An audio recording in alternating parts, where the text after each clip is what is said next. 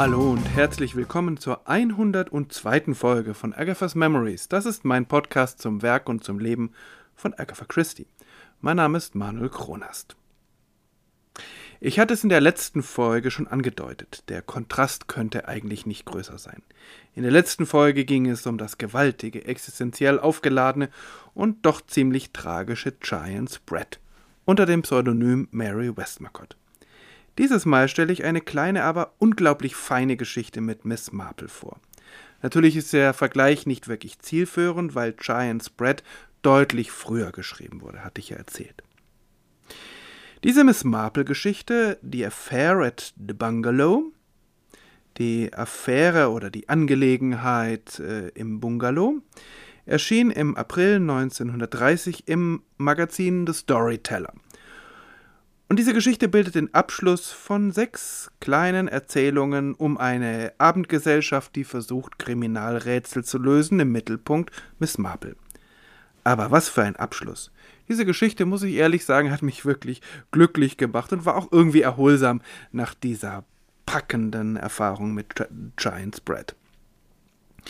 Im Sammelband The 13 Problems, Deutsch der Dienstagabendclub, folgt dann zwar noch eine Geschichte, aber die hat mit dem ursprünglichen Setting nichts mehr Wirkliches zu tun und sie erscheint auch deutlich später im November 1931.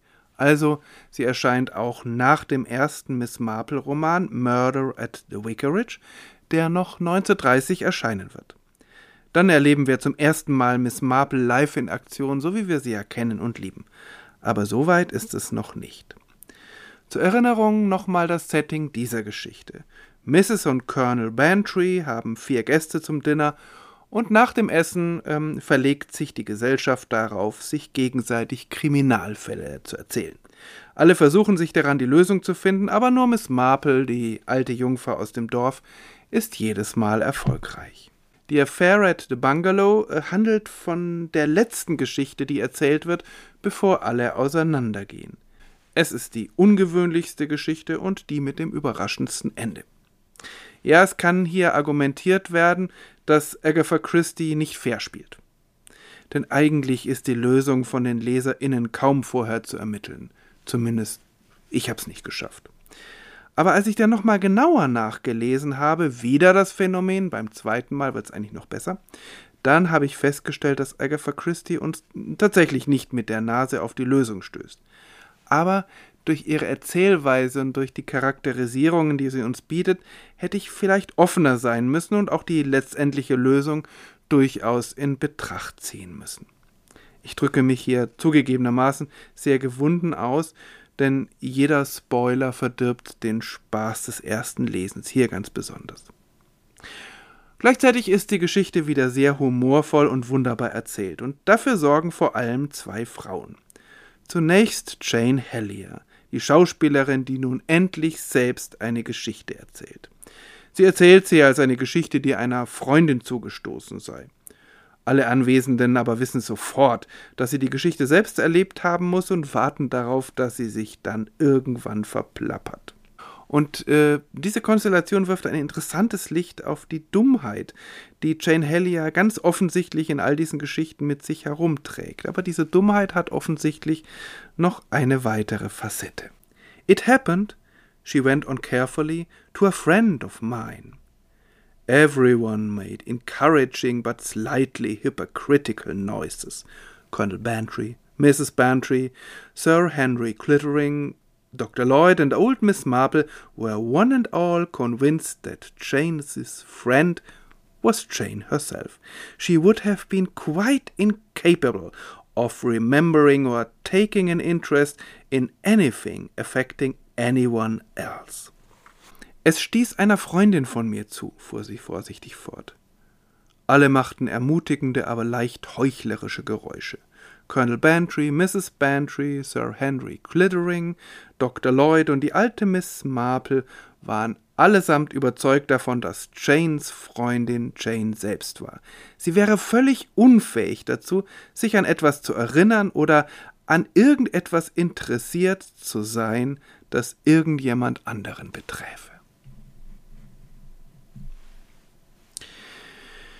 Jane erzählt nun immer weiter, aber sie hat arge Probleme, die Geschichte zu anonymisieren, weil sie sich einfach keine Fantasienamen für Menschen oder Orte ausdenken kann. Vor allem der amüsierte Sir Henry hilft ihr über alle Klippen, aber ziemlich schnell kann Jane die Fassade nicht länger aufrecht erhalten und erzählt in der Ich-Form weiter. Die Geschichte, die sich schließlich vor den anderen entfaltet, ist etwas wirr und ziemlich kompliziert, stellt also Jane auch im Erzählen vor große Herausforderungen, muss man zugehen. Es geht um einen jungen Mann, Leslie Faulkner, einen Möchtegern-Theaterautor. Er hat wie unzählige andere auch eines seiner Dramen an Jane geschickt, mit der Bitte, es zu lesen. Jane gibt zu, fast nie eines dieser Werke zu lesen. Aber sie begegnet eines Tages diesem Leslie Faulkner in einer Polizeistation und er konfrontiert sie mit einer äh, grotesken Anklage. Sie habe ihm geschrieben, erzählt er, um sich mit ihm wegen seines Stücks zu treffen, in dem titelgebenden Bungalow. Außer Jane sei noch ein Dienstmädchen anwesend gewesen. Sie hätten sein Werk diskutiert und Cocktails getrunken und als er wieder zu sich kam, sah er am Straßenrand gelegen. Offensichtlich waren die Cocktails vergiftet und die Polizei greift ihn auf mit dem Vorwurf, in eben diesem Bungalow eine große Anzahl von Juwelen gestohlen zu haben. Leslie Faulkner merkt in der Polizeistation natürlich sehr schnell, dass die echte, Miss, äh, die echte Jane Hellier nichts damit zu tun haben kann, denn es ist ein, offensichtlich eine ganz andere Person. Aber das Rätsel um diesen Juwelendiebstahl wird nicht aufgeklärt. Alles deutet auch auf einen sehr bizarren Juwelenraub hin, aber wer wirklich schuldig war und warum, das stellt die Abendgesellschaft und scheinbar auch Miss Marple vor ein ganz hartes Rätsel. Aber sie alle raten munter drauf los, allen voran Mrs. Bantry, die mal eben eine Vielzahl von Gründen abfeuert, warum Frauen ihre eigenen Juwelen stehlen, das kenne man ja alles aus Büchern. Das ist eine ganz wunderschöne selbstironische Passage, denn das eine oder andere Motiv, vielleicht sogar alle, hat Agatha Christie selbst schon mal benutzt. Also noch ein Zitat. But why should she steal her own jewels, Dolly? They always do, said Mrs. Bantry. And anyway, I can think of hundreds of reasons. She may have wanted money at once. Old Sir Herman wouldn't give her cash, perhaps, so she pretends the jewels are stolen and then sells them secretly.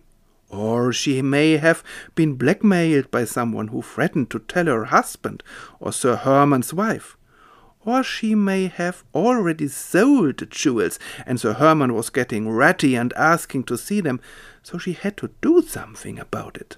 That's done a good deal in books. Or perhaps he was going to have them reset, and she'd got paste replicas. Or here's a very good idea and not so much done in books. She pretends they are stolen, gets in an awful state, and he gives her a fresh lot.